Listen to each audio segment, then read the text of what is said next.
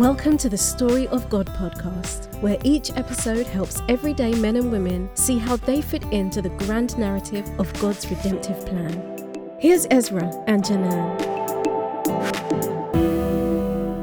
Why are genealogies important?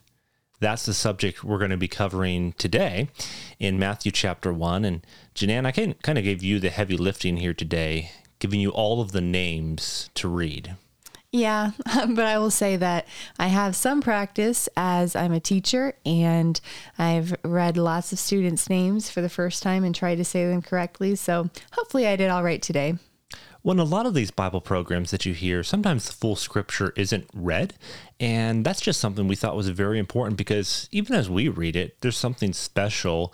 And the word kind of comes alive as you slow down and just kind of meditate on what God's saying through his word. Yeah. And um, even though it can be difficult to read through different genealogies throughout the Bible, I think it is valuable um, to think about the people and their names. With that said, let's go ahead and get into Matthew chapter 1.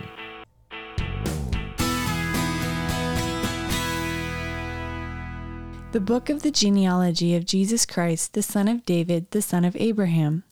Abraham was the father of Isaac, and Isaac the father of Jacob, and Jacob the father of Judah and his brothers, and Judah the father of Perez and Zerah by Tamar, and Perez the father of Hezron, and Hezron the father of Ram, and Ram the father of Amminadab, and Amminadab the father of Nahshon, and Nahshon the father of Salmon, and Salmon the father of Boaz by Rahab, and Boaz the father of Obed by Ruth, and Obed the father of Jesse, and Jesse the father of David the king. And David was the father of Solomon by the wife of Uriah, and Solomon the father of Rehoboam, and Rehoboam the father of Abijah, and Abijah the father of Asaph, and Asaph the father of Jehoshaphat, and Jehoshaphat the father of Joram, and Joram the father of Uzziah, and Uzziah the father of Jotham, and Jotham the father of Ahaz, and Ahaz the father of Hezekiah, and Hezekiah the father of Manasseh, and Manasseh the father of Amos, and Amos the father of Josiah, and Josiah the father of Jeconiah and his brothers at the time of the deportation to Babylon. And after the deportation to Babylon, Jeconiah was the father of Shealtiel, and Shealtiel the father of Zerubbabel, and Zerubbabel the father of Abiud, and Abiud the father of Eliakim, and Eliakim the father of Azor, and Azor the father of Zadok, and Zadok the father of Achim, and Achim the father of Eliud, and Eliud the father of Eleazar, and Eleazar the father of Matthan, and Matthan the father of Jacob, and Jacob the father of Joseph, the husband of Mary, of whom Jesus was born, who is called Christ. So all the generations from Abraham to David were 14 generations, and from David to the deportation to Babylon, 14 generations, and from the deportation to Babylon to the Christ, 14 generations. Now, the birth of Jesus Christ took place in this way. When his mother Mary had been betrothed to Joseph, before they came together, she was found to be with child from the Holy Spirit. And her husband Joseph, being a just man and unwilling to put her to shame, resolved to divorce her quietly. But as he considered these things, behold, an angel of the Lord appeared to him in a dream, saying, Joseph, son of David, do not fear to take Mary as your wife for that which is conceived in her is from the Holy Spirit. She will bear a son, and you shall call his name Jesus, for he will save his people from their sins. All this took place to fulfill what the Lord had spoken by the prophet. Behold, the virgin shall conceive and bear a son, and they shall call his name Emmanuel, which means God with us. When Joseph woke from sleep, he did as the angel of the Lord commanded him. He took his wife but knew her not until she had given birth to a son, and he called his name Jesus.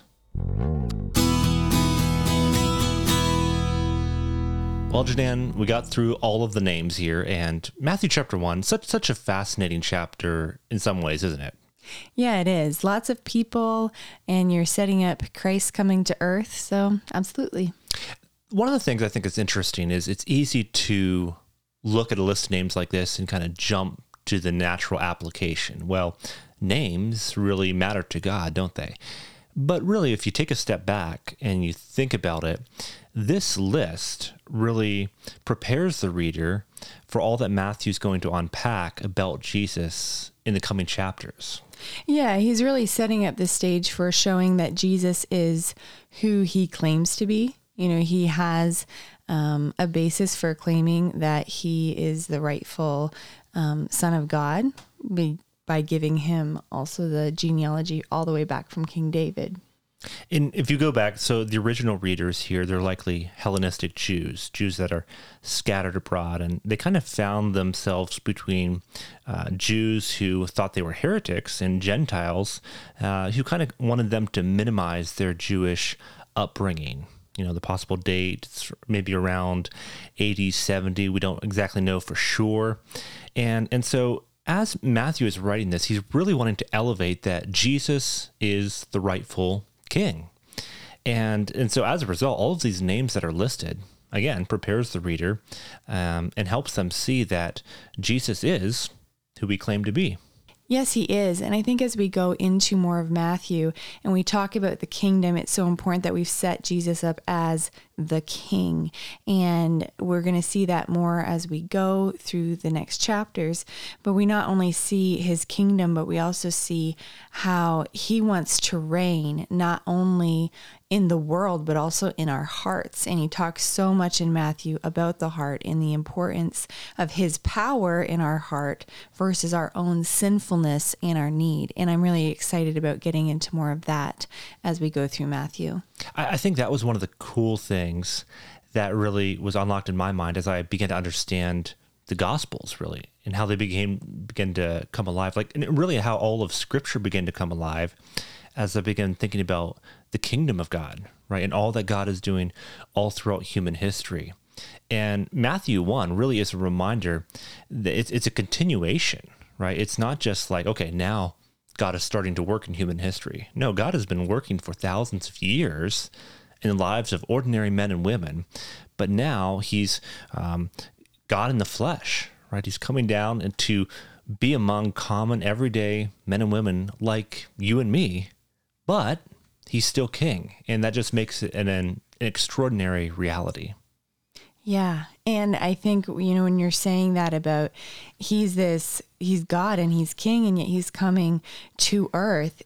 I think part of what I like about how he starts with the genealogy is he says the names of all these people and he's showing, I mean, names we never really even heard about in the Old Testament. And so it's showing that these people who could seem insignificant really matter to God and their names matter to God. And I just love that. Well, it's probably a good reminder for each of us today as we go about whatever it is we plan to do today that God cares about your name, right? And you might not really understand how your name plays the uh, up just a small piece of the grander picture that God is painting throughout human history. Uh, it might feel like you have a very ordinary day ahead of you today. Um, but Matthew 1 is just such a reminder that each of us play our own tiny little role in bringing God's kingdom to earth. And hey, that's that's pretty exciting when you think about it. Yeah, it is. And it's a good reminder that God knows our names. He knows, even when we feel insignificant, He knows every detail of our lives and He has a plan for us.